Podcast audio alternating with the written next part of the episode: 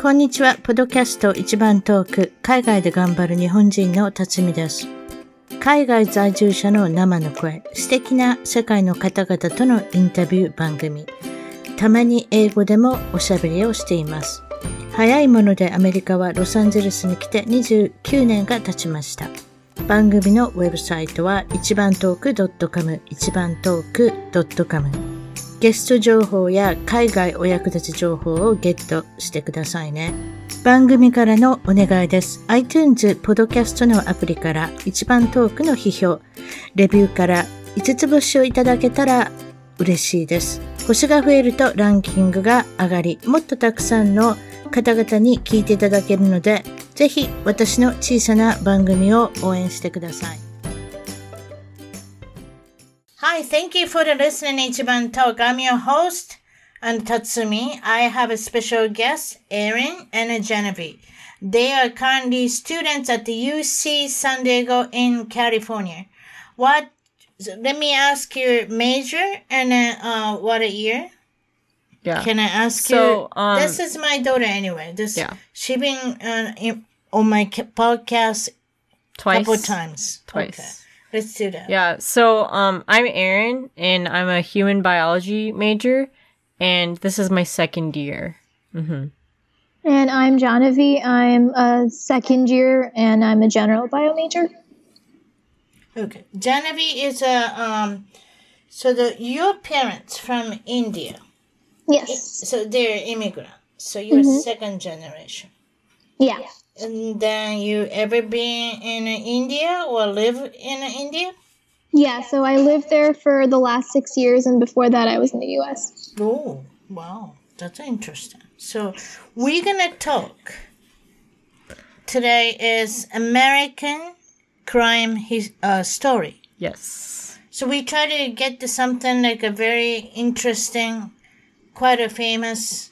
Maybe there's people in Japan we they don't know. Um. So the first, the topic, the news is, but this was that happened in Riverside California, right? The big family with thirteen kids with the parents. They live in, of course, is one house, and then they're very anti uh, people. And then let's find out what happened with this. Ended up with the, the uh, this parents gotta go to jail. But let's find out with the Genevieve. Mhm. Okay, so um, the Riverside case was about the Turpin family, which was two parents and their 13 children, um, and their ages varied from 2 to 29. Um, so they moved to California um, after their careers in World War II. So they both were in World War II. And after that, they were um, they had multiple children over i think about 20 years and last year in about january um, uh, the children uh, finally got out so what had been happening was um, they were systematically tortured and kept imprisoned in rooms in the basement of their house for their entire lives. They had minimal contact with the outside world. They were only fed once a day and they showered once a year. Um, they were so malnourished that um, the oldest child, who was 29 years old, only weighed about 80 pounds, which is about what a four, fourth or fifth grader weighs. So um, on in January 2018, um, two of the children had planned to escape, and eventually only one of them got out. The one of the older girls got out, and the other uh, was so scared that he went back into the house. And the older girl who got out called the police on her phone, and she had pictures and evidence of the systematic torture that her parents were inflicting on the 13 children. Um, yeah, so after that, the police um, entered the house um, and found all of the children in either strapped and uh, chained to the house or having just been chained by the parents before the police entered. And when they asked the parents for any reason as to why they would have been restrained in this way, the parents were unable to answer, and they were then arrested. Um, after the arrests, all of the children were taken to the hospital, um, and one of most of them were shackled to beds, and um, uh, all of the police officers in the house believed that all 13 children were underage, like under the age of 18, but it turned out that six of them were actually legal adults. But they were so malnourished and so underweight that it was impossible to differentiate them from the actual minors. Um, currently, some of them are in the adult intensive care unit in Corona and Riverside. Uh, some of them have been put in foster homes, and they're doing pretty okay according to as of like late February of this year. They're doing okay. Um, the two parents were arrested on child endangerment, uh, child imprisonment, torture, and they're currently held somewhere in Riverside on really high bails, about $10 million worth of bail. Um, they were charged with multiple felony and criminal counts. And um, after their case was actually extremely short, most of these cases go up to three or four years, but they were processed and tried this, um, I think, last year um, around August. And they had multiple defenses. They they first pled not guilty, and um, the judge, uh, the, the defense argued that the mother had a type of personality disorder, but the judge actually uh, they he refused the defense request. And after multiple months of trial, they were both indicted for. Um, they were sentenced to life imprisonment, like 25 to life. So they have a possibility of parole after 25 years. But according to legal experts, because of the severity of the crimes, they probably will not be ever eligible for parole.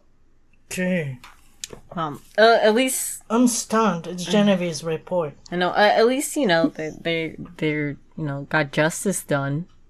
You know. Yeah, really fast comparatively, because a lot of the times, All the kids was, I believe, they're in homeschooling. The mom was a teacher.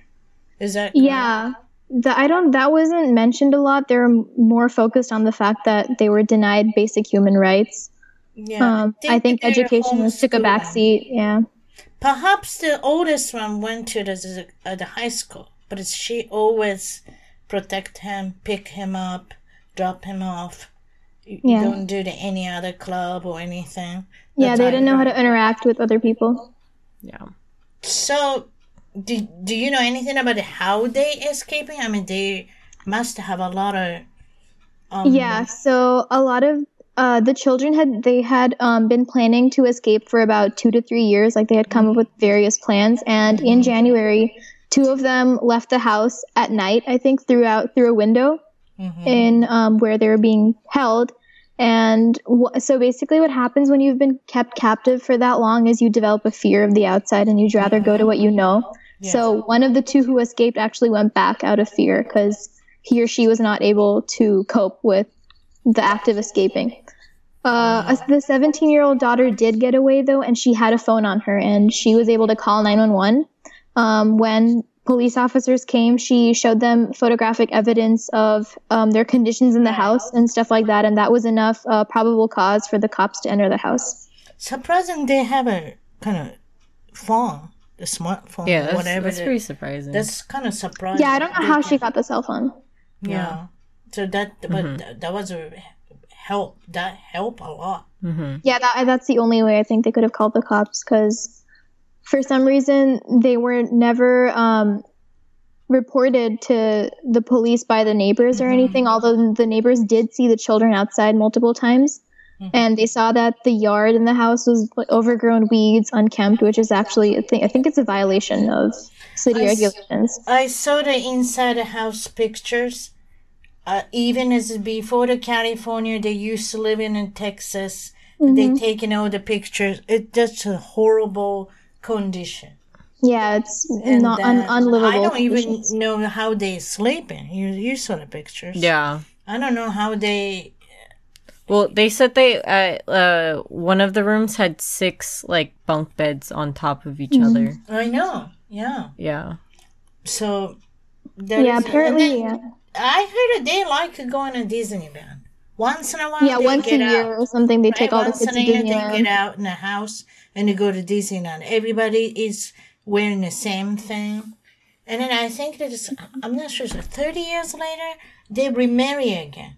The, uh, the wife and her husband in a Vegas. Again, they all wearing the same things, and then Mhm, they the marry look like a Las Vegas wedding things, but they awful awfully small and thin, like you said. Yeah. Yeah. And That's- like I don't know why no one noticed and Yeah. thought to alert the authorities that does not look normal. But Mhm. parents been eating pretty good though. The size of the parents, and Yeah, they, they they eat pretty must eating okay. pretty good. So there's a kids cannot eat anything. Like you said, once in a day is one. yeah, meal. that's it. That's horrible. Okay. Well, let's do that with the second one. The second uh, news is this one's is uh, what is it, 1990s maybe? Casey Anthony murder case. Yeah, that was 2008, I believe. 2008. I remember as Yeah. a mom. It was, yeah, I remember when I was a kid, this was in the news a lot. hmm It was, I think it was one of the largest media cases of our generation, like mine and Aaron's, hmm like that we remember, the, a kidnap case. It was this one and maybe the Amanda Knox case. That was what I remember when I was Right. In elementary school. So, so let's find out. This is a happen uh, somewhere in Florida. hmm And then she had a baby when she was 19. Yeah, I, she think was that very she young. didn't even she didn't even know who's the father, and nobody knows. And then Yeah, it was, yeah, I think she was very young. She was yeah, very young. kind of a party girl. party girl all the time, Yeah. and then we don't know. This is who's the father, and then a baby name is Kelsey. Uh, Casey, yeah. Casey, I'm sorry. Um, and then she got the nice grandparents always Mhm. taking care of her, but still the mother can't do the party. That's I heard. Okay, let's Yeah. find out more details about is what's going on with this murder case. Okay, so um, in about 2008, in July, um, so Kaylee Anthony was the daughter. Her mother was Casey Anthony, and um, she used she used to be taken care of by her grandparents whenever her mother Casey would be out. And eventually, in July 2008, her grandparents reported her missing to the police, saying that they had not seen Case, uh, Kaylee for about 31 days. Uh, so prior to this, Casey had taken her daughter Kaylee to Florida, um, apparently for a work assignment. Uh, whenever her grandparents, whenever her parents called, she would say, "Oh, um, Kaylee is either with a babysitter, or she's at the beach, or she's at a theme park." She gave multiple excuses as to why Kaylee was not in the house with her. Um, eventually, when Casey came back to Orange County, Florida, where she lived, Mhm. um, her parents uh, found her car, and out of the car, they they heard they smelled a very strong. The smell of decomposition is extremely strong because there's so many processes happening, and it's it's a, it's a very hard smell to miss. And they did uh, find this odor coming from the car, and uh, on that day, they reported the daughter missing to the police, and they also said that we think that there's been a dead body in the car.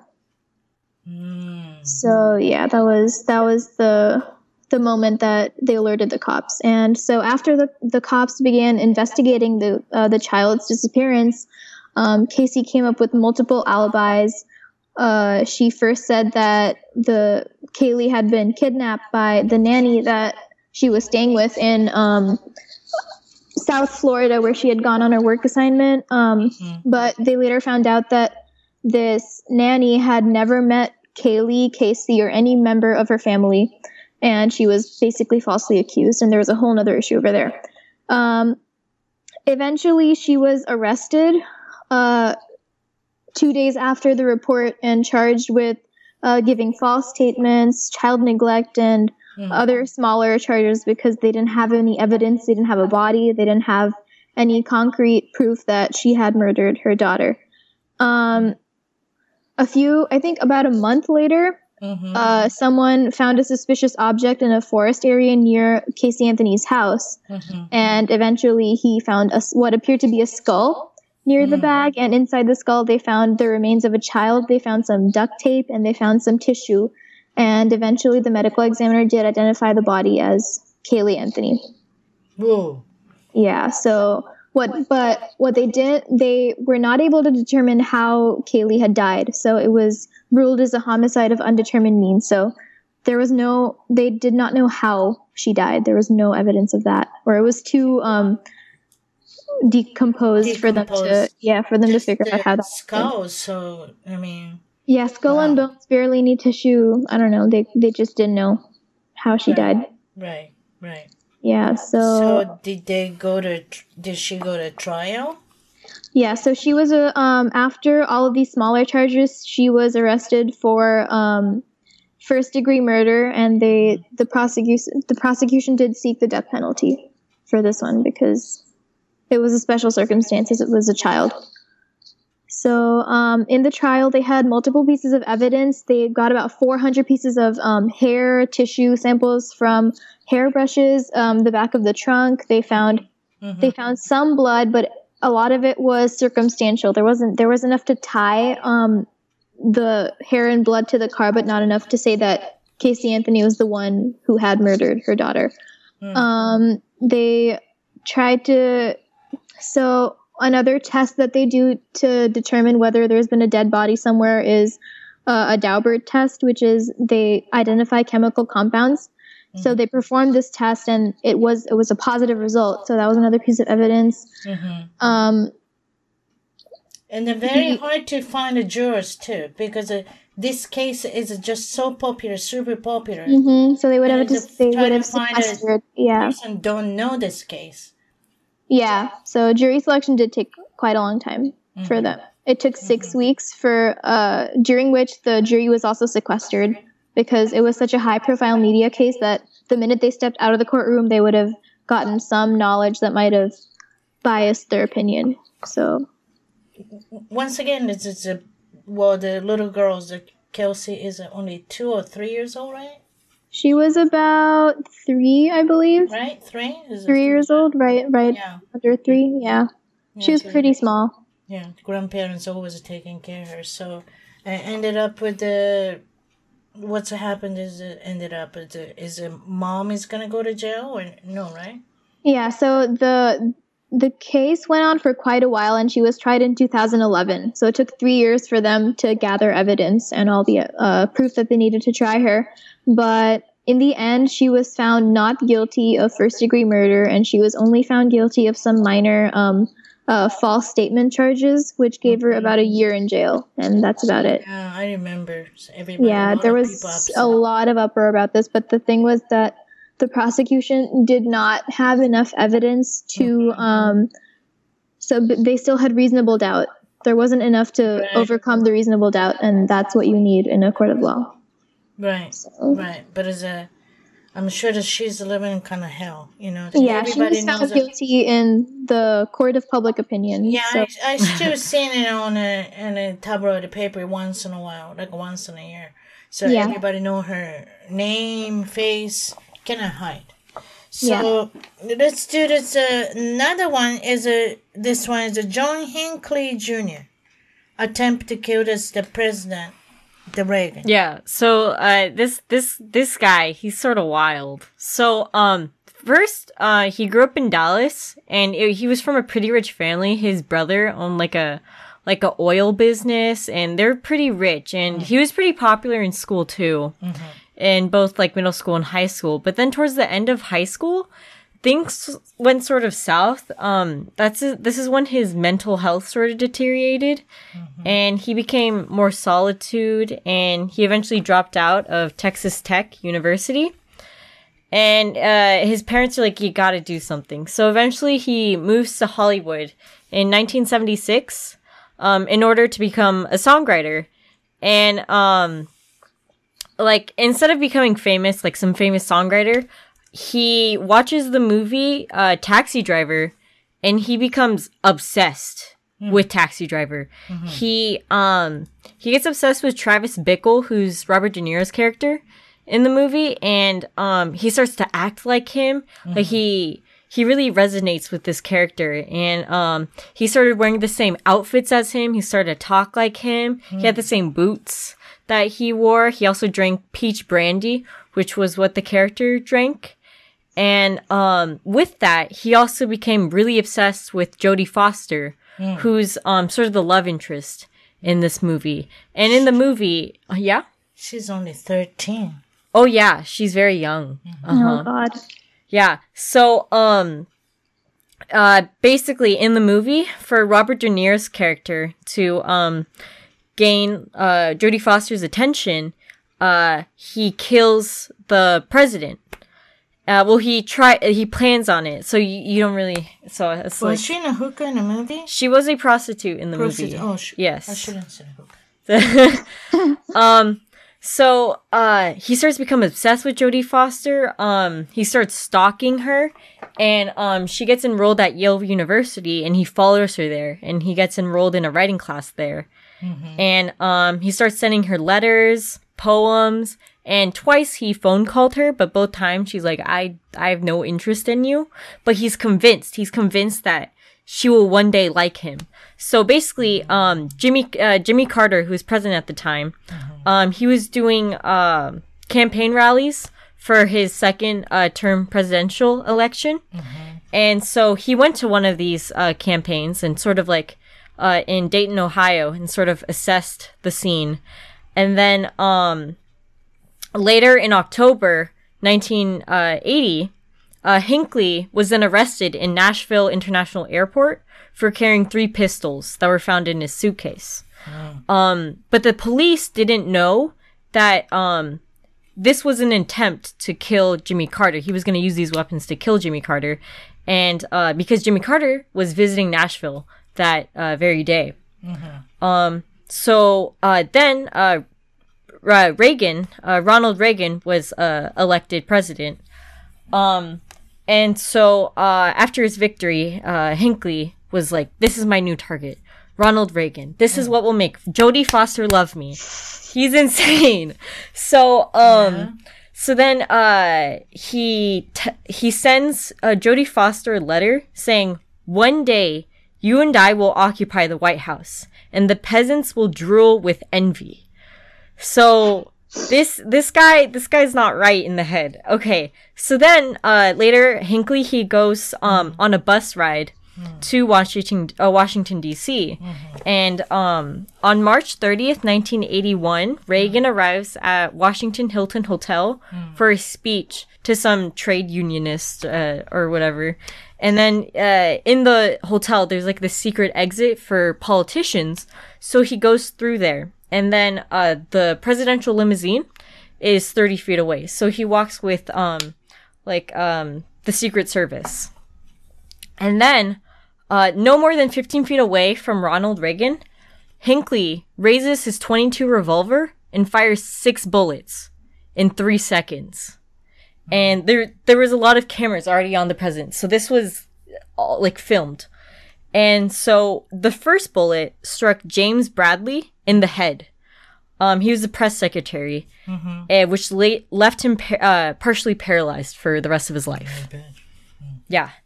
And um, t- the second and third bullet hit Timothy McCarthy uh, and uh, Thomas Delaney, Delaney, which um, didn't really hurt them that much. But the final bullet ricocheted off the limousine and struck Reagan right underneath his left arm, which lodged the bullet into his left lung and missed his heart by an inch. Oh I my remember god. the video. I remember Yeah. the video. Yeah. And then thank God, but um Jerry Parr, who is um sort of like one of the uh Secret Service members, he uh when they first expect inspected him, they didn't find a bullet wound, so they thought he was okay. But then he started coughing up blood, and then they're originally going to go to the White House, which was a little farther away. He's like, "No, we immediately have to go to the hospital." So then Jerry Parr like tells the driver to go straight to um, George Washington University Hospital, which most likely saved Reagan's life. And here's a little fun story. Um, so when uh, Reagan's wife, Nancy Reagan, f- got to the hospital right before he was going to have surgery, Yeah. he's like, I should have ducked. and then um, once he was in the um, once he was in surgery, he's like, I, I hope you guys are all Republicans. and then um, the sur- uh, the surgeon who was um, a liberal, he said, today we're all Republicans. You know, I remember the Reagans. He never ever forget about the humor anytime. Yeah. I think, the, if I'm not wrong, the, he got out the hospital only like a week. Yeah, it was uh, 11 days. 11 days. 11 Yeah, days. 11 yeah. days. So was amazing because he could have show off the yeah. people. I'm So okay. immediately Hinckley was um grabbed by the Secret Service Mm-hmm. and um he was arrested and during his arrest he tried to commit suicide twice. Ooh. Uh, once was uh, with Tylenol. He tried to overdose on it, but it was unsuccessful. Tylenol? Yeah, Tylenol. That's a lot of, I don't know, we need to Yeah. and then uh, another one was he tried to hang himself with a piece of cloth, but it, it didn't work out. um, Oh, so basically, in the trial, um, the government psychiatrist um, basically said that Hinckley was legally sane, so he was uh, aware of hi what he was doing, and but the psychologist called by the defense argued that Hinckley suffered from schizophrenia and that the taxi driver movie drove him to carry out the shooting. So, um, what this means is that um, if he's proved insane, that means uh, Hinckley uh, was not aware of his actions, therefore he's not guilty. And what do you guys think happened? Do you think he was guilty or not guilty? I think he was not. Anyone who fixates on someone in a movie and can't differentiate reality from from fiction, fantasy, I don't think is mentally capable or culpable for murder. What about you? I, I'm I'm saying I think the you think- same opinion. Yeah, yeah. So he, yeah. So on June 21st, 1982, the jury found John Hinckley Jr. not guilty by the reason of insanity. Mm. So, uh, a lot of the backlash behind this was, um, like people were like, this is not right. Um, ABC did a poll and found that six, uh, 76% of Americans thought justice was not done. Um, so afterwards, um, there was a lot more restrictions on how you can use the insanity plea. Yeah, that's so people can just set up. Yeah, so that's that's what people think, but it's very uncommon to use the insanity plea because it's just such an unusual thing. So That's true. ninety nine point nine percent of cases will not use this. So um, and then uh, also another thing is that it increased gun control. Um, it yeah, so um, it basically enacted the I think it's called the Bradley Act, where basically it required uh, background checks. Um, so it, yeah. So, um. Yeah, Reagan was behind it and then like eventually became behind it and then uh Clinton was the one who signed it in. Uh-huh. But I I don't really know how it worked out cuz some states don't use it. yeah. But um so uh John Hinckley Jr. he was admitted to St. Elizabeth Hospital in Washington DC, which was a psychiatric facility for individuals with serious mental illness. And in 2016, um he was released from the hospital. And um it was in order to take care of his elderly mother. Hmm yeah and uh before that he was allowed to um leave the facility um for a while. First it was like with supervision and then slowly it became without supervision. So Yeah. it, it Oh, sounds okay, like so he's they much better eased him now. to society. yeah. He just eased in. So yeah it's, it sounds like he's doing much better now I'm wondering. He, you said he just missed an inch away from the heart. yes When he shot. so Does he have a, like a military background or anything? Um, I don't think so. Well, since, since he fired six shots and only one of them hit the president, I, and he was only 15 feet away. Think of that. Um, I don't think he was a good shot. Just, just like statistically had to hit him at least once. yeah. So, um, but the thing is, it was it hit the limousine and then went into Reagan. So he didn't even like directly hit That's him. true. Fifteen feet. That's a 15 pretty- feet. Yeah. Yeah. That's, That's not a lot. close. Yeah, it's not a lot. So yeah, so that's that's sort of what happened with John Hinckley Jr. Uh huh. Yeah, I saw this. I think the videos that they showing it again and again and again. They, Yeah. I remember. Oh, it was also um the start of the 24-hour news cycle. It was one of the like leading Oh, things because that's it was true. covered for 48 hours. Mm-hmm. That's smart. And it Maximum also- publicity. Also, Exactly. they learned a lot of things. What the bodyguard has to do for the president. Yeah, a lot more. I think that Security learned, provisions. Yes, they learned a lot. I'm, I'm sure there's a lot of Yeah. people, like seven or eight people, Yeah. is always Well, around the president. JFK was the start of that. That's true. Yeah. Also now, um, the presidential motorcade, they're all bull- like bulletproof. Yeah, yeah. Th- this was an armored limousine. They used to have a more Which is weird, yeah. How did They the bullet get through the door if it's yeah. supposed to be bulletproof? I'm so confused. huh? Oh, it ricocheted off. It So ricocheted. he was not in the car. no, he wasn't in the car. He was still Okay. walking He was, from the he hotel. Oh, was. so if it, if it had not been in the bulletproof, door. Oh yeah, yeah. Yeah. No, it was an armored vehicle, but he was not in the vehicle yet. Right. Yeah. He was Ah. he was doing like If that. only it wasn't bulletproof. Ah. Yeah, he, I think he was waving a hand and stuff for the the one time you wish it wasn't Yeah. bulletproof. So, yeah, but Yeah. yeah. that's true. And then they always Hollywood is always making attempt uh, like presidents and stuff, right? Yeah. Yeah. So because of that was a really big news was Yeah. that time. So then Mhm. that was a yeah. Uh, late eighties, I guess. Yeah. So anyway, so another one is is uh, it's, uh, this is a genie, the closed society for this. Uh, they won over her life through the thirteen years, one three years. This is Arcadia, California. Mhm. This is uh, right next to us. It's you, you. You gotta be prepared. This is a pretty miserable story. So let's do the Yeah. flip to the Genevieve then. Okay, so Genie was so her it's her name wasn't actually Genie. Her name has been, you know, obscured for privacy purposes. Mhm. But Genie was born to two parents who um, were, I think, they used to also work uh, as. Uh, so the father worked as a flight mechanic in World War II, and um, the mother was from Oklahoma. So she was kind of like a suburban girl in an urban world in Arcadia. Um, This they is a- had what what year is it? It's the seventies. nine, yeah, I think 1970, or Yeah, she was. So 70 Genie was born in the mid 50s. Right. So yeah, so um, they had four children, two of which died due to RH incompatibility. So their blood did not was not compatible, and so two of the two of the four children died. Mm. Very close to Mm-hmm. Yeah. So I think Genie also had the same incompatibility, but they gave her a really quick blood transfusion, so she lived. Mm. So when she was born, she had multiple um, congenital issues with her hips, and she was slightly mentally retarded uh, before the abuse was inflicted upon her.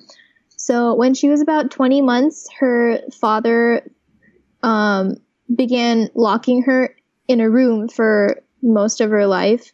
So she was almost always strapped to either her crib, her uh, the toilet, um, she was not allowed to interact with anyone or anything.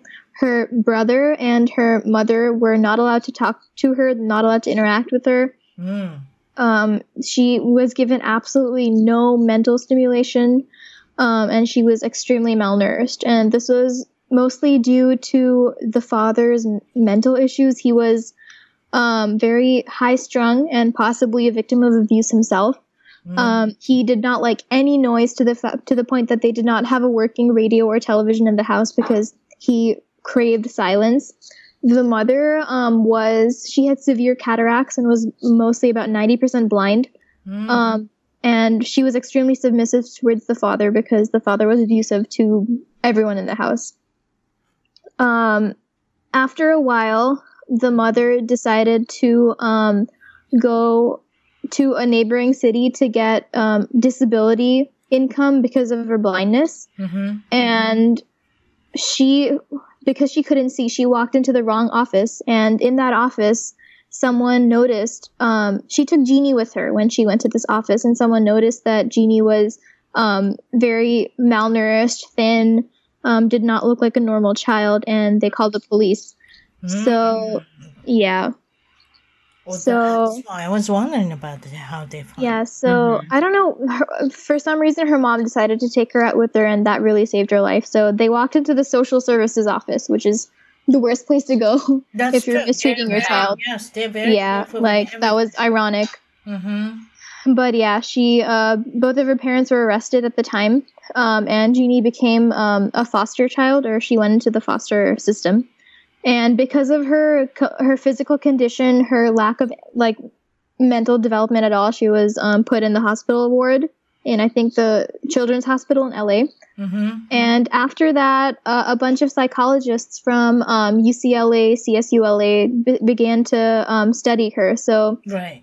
this was actually the first case um, in a theory called the critical theory critical period hypothesis which is that if you don't get enough mental stimulation in a Mhm. particular period of your life you will never develop language So you you you trying to say she never talked with anybody?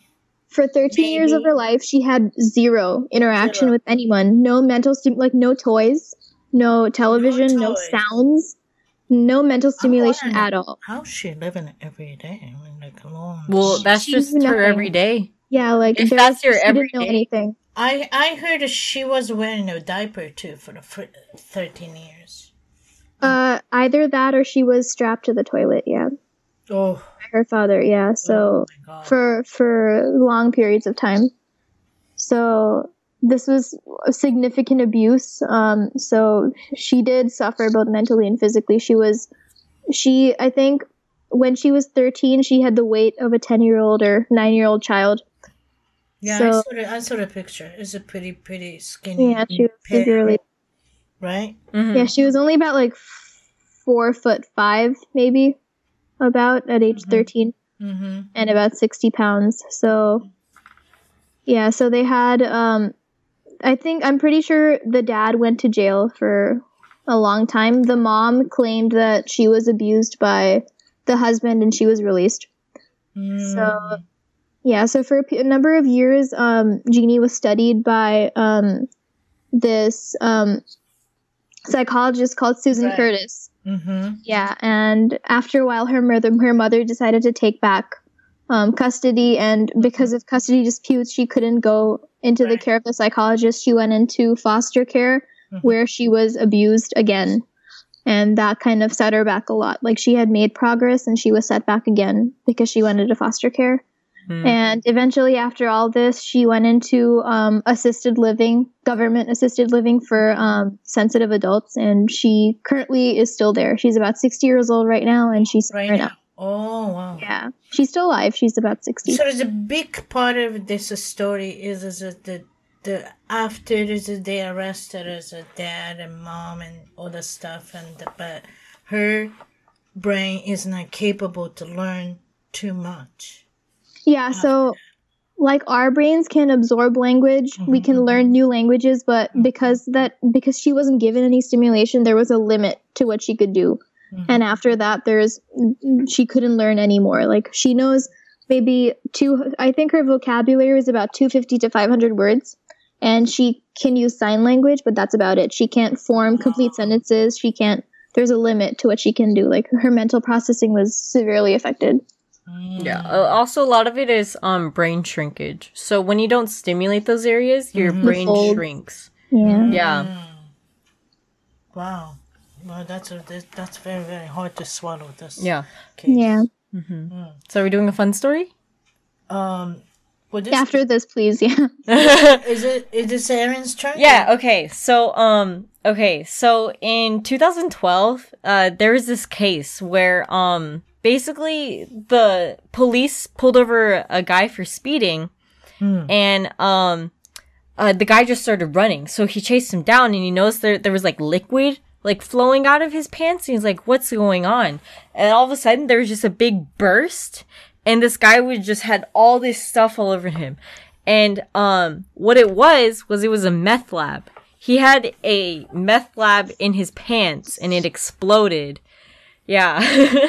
What kind of guy wants to take the risk of that? I don't know. the hood. Yeah, so basically it's um the good old um what's it called? The um it's like called the the shake and bake method where basically Uh, um let's explain it the Oh my math so the gosh. so, Japanese oh people so get. uh methamphetamines what is it? What is a meth? It's a it's a drug. I don't really know what meth does. Crystal meth, right? Yeah. It's kind of like speed, but it's way stronger. And it's extremely addictive and it, it ruins your Extremely body. addictive and It's uh, very sort addictive. of kind of uh, cheap too, right? Is that the is it made of? I don't believe it's very I don't know if it's cheap, but Uh, um ki- kind of, but there's a lot of there's a lot of refining You can make it from dextromethorphan, but you have to refine a little. Like there's a lot of refining necessary. yeah. And yeah, Yeah. So basically, this guy, it was Okay, very. let's go. So basically, what he did, uh, the shake and bake method is where you just put a bunch of drugs in Mm-hmm. like the um a water bottle, Mm-hmm. and then you flip it, and then basically they just mix the drugs, like the chemicals mix together, Oh. Right. and it makes the drug. But it's very dangerous since it can explode. And apparently, he had this in his pants. So um, it was it was pretty stupid. But yeah, he got he got arrested. Yeah. Um uh, but it didn't have any permanent damage on his legs, so he's fine. He's fine now. Good for him. What about, Mm-hmm. what about can he make a baby? I, I, I, it says no permanent damage, so yeah, I think he's Probably. okay. Wow. Yeah, I don't think he would want to make a baby with that guy. I don't think anyone should make a baby with him. The, the lineage should, should stop there. it really Yeah. should. Yeah, can you Extinct, imagine this yeah. is the, the, his kid is gonna hear Yeah. this story later? oh, oh no. Yeah. That'd be hilarious. Oh, jeez. Okay. Okay. Well, So, let's find out. so here's a another mur- murder case. So we have um the Hillside Stranglers. Okay. They um they were a group. So I won't I won't tell you their identities yet, but basically they're a group um that killed 10 young women from October uh 19, uh, 1977 to February 1978 and it was on the hillsides of Los Angeles and Glendale, California. Um, a lot of a lot of people were scared during this time because uh, a lot of women were because they were scared that they were going to be the next victim. And one of uh, my friends, Emily, her mom, she was she lived in that area and she was scared for her life because she was afraid she was going to be a victim. So basically, um, all these women, these ten young women, they uh, have signs of being strangled with a rope around their neck. And also, it showed signs of rape. All these bodies were found naked on the hillsides of uh, California. And um, at one point, five bodies were found in one week. Gee. And of those girls, one was 12 years old and the other was 14. Oh my god. Yeah. So, um, and then, uh, like, there was a 11 month hiatus. And then in January 1979, 11 months afterwards, um, uh, the, they would strike again in Washington and kill two girls. And, um, however, this time they weren't, it didn't look like there was any rape. Well, and- Washington, is state of Washington. Yeah, state of Washington. Yeah, yeah, yeah. So, um, I think they went to Washington State University, and um, they were found in one of the girls' car. So eventually, um, a security guard that worked at the university, um, Kenneth Bianchi, was arrested because he he. It sounded like he was very close to the case because he lived in L.A. because he had a LA license. And with the background check, they found out he lived in the same building as one of the victims from California. So already this guy's a little sketchy. So um basically for a long time he's like I didn't do this, I didn't do this. And then eventually he confessed and said um his cousin Angelo was like his partner in crime for the murders. Um, so here's a little background on the two. So Angelo uh, bon- uh, Buono, he was a very charismatic um, man. He, he attracted a lot of women.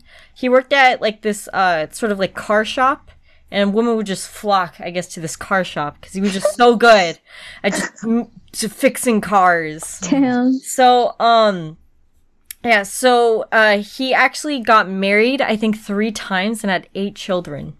Oh wow. Okay. Yeah. So, but the thing is, though, um, his, uh, wives were usually abused. One was heavily sexually abused. And Oh, then God. eventually, um, they, like, he got, like, thrown out and, uh, he moved to LA. And then, so, Kenneth Bianchi, he's sort of the opposite. He's very, like, a timid, quiet man. He's sort of like that, the typical nice guy where, you know, he, he's just, he, he just, he's just nice. Um, so basically, he um, he he also had like an abusive mother. Um, and uh, eventually he moves in with uh Angelo, his cousin. And then uh, a weird thing, a weird thing. Uh, for side money, he worked as a psychologist just to get closer to women because he just couldn't. He just Did he have a degree? No, he did not have a degree in psychology. He just he just basically faked everything. He made Oh, fake certificates. He said that he were- like he graduated from Columbia and that's where he got like his doctorate. And so yeah, he's he this this guy yeah he also made like a fake certificate where it was from a society that like a prepare psychology society that doesn't even exist. So um yeah, so the first murder was um Yolanda Washington, a uh, black prostitute. So basically, uh, Bianchi, he uh, he said that he was a cop. He convinced her that she was a, uh, he was a cop, and that he was arresting her, so he sh- she should go in his car. And she was freaked out, so she went in his car, and Angelo was driving, and then he strangled her. And um, then they brought her to Angelo's apartment, and that's where Angelo would rape her. Um, and she was dead by this point. So um, this sort of cycle was sort of their process for what they did every time they would murder a girl. But after the tenth murder, um, Angelo was like, "I'm done with this. I can't do this anymore." And so he like basically helped his sick mother. And the craziest thing is that Kenneth Bianchi at the time, he had a wife, and he had a just ha- had a newborn son while these murders were going on. Oh my god. Yeah. So, um, basically, so he moved to Washington, and that's where his like basically that's where because uh, Angelo he was more of the tactical kind of guy. He knew what to do, you know, how to hide a murder, but. Bianchi, he wasn't that smart. So he basically just like sort of covered up the body, but you know, it, it, it- there's, you know, it, it- just wasn't good. So he was the obvious suspect. But so when they like detained him and was asking questions for sort of a couple months in, he started saying that he didn't do it and that it was actually uh, a second personality of his. So he was arguing that he had dissociative identity disorder at the time. It was called multiple personality disorder. That's where um you have um like you can't like you can't control which personality you're gonna be. So he said that. So Kenneth said Bianchi said that Steve was the guy who was murdering people, and so when he falls asleep, Steve comes out and goes like is with Angelo and they murder. But so um Dr. Martin Orne, who's this like world-renowned psychologist, um like so a bunch of other psychologists were convinced that he had this disorder. However, um Orne was not at all. So he tested him and he basically gave him a test where he's like um he said that uh like multiple personality disorder. Usually there's three personalities not 2 which is a lie. But he wanted to test him. So he's just like can you bring out the third personality? And he's like oh i don't know if i can do that. And he's like oh wait oh wait it's coming it's coming to me. And then billy comes out so a third personality comes. So he fakes a third personality, and then so basically this is one of the few like tests that he does to prove that he's not insane and is actually it's just Kenneth Bianchi just killing these people, these girls. So um Sounds eventually. like a Hollywood movie. Yeah, it's crazy. He he tr- he tries to fake it, you know, and then um so eventually Kenneth Bianchi um they're gonna give him the death sentence unless he um pleads guilty, and then he does, and he pleads guilty f- to five accounts of murder, and so um his case was um pretty cut and dry, uh, even though there was that weird like uh, multiple personality case. But um angelo's his was crazy. It took two years and three days to finally like make a verdict on the trial which is um one of the longest murder trials in american history Sounds Wait, so they were deliberating for two years? two years two years. Can you imagine Yeah, because if you were jurors? basically every murder was a new trial you know, I want to say that the judges is just sucks. i know Wait, what Yeah, that, I don't think you're supposed to do it like that. i don't it's insane i It's a don't lot know of money why involved into it. Can you Yeah, imagine? the Imagine the jury. imagine the jury. Like for each trial, yeah. wouldn't there be an, an, like another jury? I guess not. They just did it fully through. They just gotta stay. in Just one trial. too, right? This two years. That that sounds. Yeah, crazy. it's insane. So, um, yeah, it was the longest murder trial in American history. I don't think there will ever be another murder trial that long.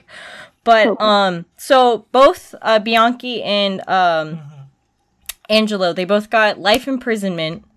Thank goodness. Um, Angelo, he died in 2002, and Kenneth Bianchi still resides in Washington State Penitentiary in Walla Walla, Washington. Yeah. so that's That's that's not a joke. it's Walla not a joke. It's called Walla Walla, Washington. Walla Walla University is a thing. Yeah. So that's yeah, that's that's where he's at right now. hmm So if you want to drop by and say hi, that's where you go. Why not? Why not? Oh, wait a minute, Aaron. You told me about the Bianchi is some kind of connection with your friends or something. You gotta Oh. tell me. Oh yeah. So basically, um, my uh junior year uh high school teacher, uh English teacher, he um was actually friends with Kenneth Bianchi. Mhm. They were coworkers, and um he would go out to lunch with him. You know, just like a regular day kind of thing. I think this, yeah, I think this was a, a couple years before, like you know, all the the murders, but. Can Yeah. I ask uh, uh, the, the, y- your teacher's age? Sort of. Oh, he's oh he's retired now, so he's pretty oh, old. of old. So, Uh-huh. Okay. Yeah. Wow. Did he have any comments about him or No, anything? he didn't say much about him. He just said he was a normal guy. Yeah, coworker. How Uh-huh. about lu- how the lunch? Yeah. Mm-hmm. Oh, interesting. All right. This the last one is a this is a like a, a fun one. You did Fun it one? as a crystal meth lab in it, Oh yeah. guy's pants. So I found it the other day was the news is a cash, cash, cash on the road. The I two hundred eighty five in Atlanta. Why is it cash, cash, cash? But it's just, just the bills and the cashes and the, everywhere's in the uh there's a road. It's I twenty two hundred eighty five. What what happened? The- what happened was is a what they call it armor Armored vehicle? vehicle. So there's a lot of cash in it. So basically, they carried a cash truck, right? And then one of, I guess one of the door was wide open, and then they eh, they don't know, and then they just keep driving, and just as a flow, you know, uh, to shoot out the, all the bills from the truck to on the road, and everybody started picking up. Yeah. And the the people is filming, but it, they don't want to see each other. I mean, they just keep just Yeah. picking up. It's it's uh, um without contact with any other people because they just want to go. Yeah, I, I would do that. I'd stop on the road you and get wanna some guess money. The, how much the estimate of the money they're on the road, Genevieve? Uh, maybe like a few hundred thousand. I don't know. Few hundred thousand. How about you know? I I already know, so Hundred thousand dollars. That's a lot of money. Wow. Are you gonna do it? If you I see mean- a lot of cash is on the on the road, Was it in twenties or hundreds? I don't know. It depends. It was probably in one hundred bills. I mean, if it was twenties, I'd still take it. Yeah, they, I they- mean, I mean, they, uh, yeah, everybody was. as- I, I think I saw as hundreds of people isn't it, on the on the video. Yeah, I'd, I'd stop to Yeah. pick up some cash. right. Yeah, and then you, you're gonna cash out. You're gonna use it right away. That that's it. Yeah, finders No keepers. Let's let's just go to the Best Buy and buy iPhone or whatever. yeah. Yeah. so that's I thought this is a Gold kind of by gold. Any fun other story? Because everybody's gonna think this is a lot of story from California. California is dangerous. a lot of stories from very serious. Yeah, I feel like California does have a, a large concentration of murders. Well, it's also we got a lot a of large. people. We have a lot Yeah, of we're people. the large largest state. state. Like Texas is large, but not too many people. But as California's got a pack of people. Yeah, about thirty-seven million. Yeah. Right. I- we're- Right? Yeah. Yeah. So well, that was fun. Well, thank you very much for joining us. No problem. Thanks for inviting me. Yeah. me. Well, let's do that again. This is kind of fun. It's a yeah, American. sure. I like talking about murder. Yeah, American crime stories, and uh, we can, you know, introduce the older story, and we go Mhm. back in the eighties, nineties, seventies. That was Yeah. fun. Thank you very much. No problem. hmm Bye. Okay, bye. Bye. 一番トークのツイッターでぜひフォローして絡んできてください。また一番トークの Facebook で気に入ったらぜひいいねをお願いします。番組の聞き方は iTunes もしくは内蔵のポッドキャストアプリより一番トークを検索。Android のスマートフォンからはサウンドクラウド Google プレイミュージックのアプリより一番トークを検索。チャンネル登録をして新着をいち早くゲット。私の小さな番組をぜひ応援してください。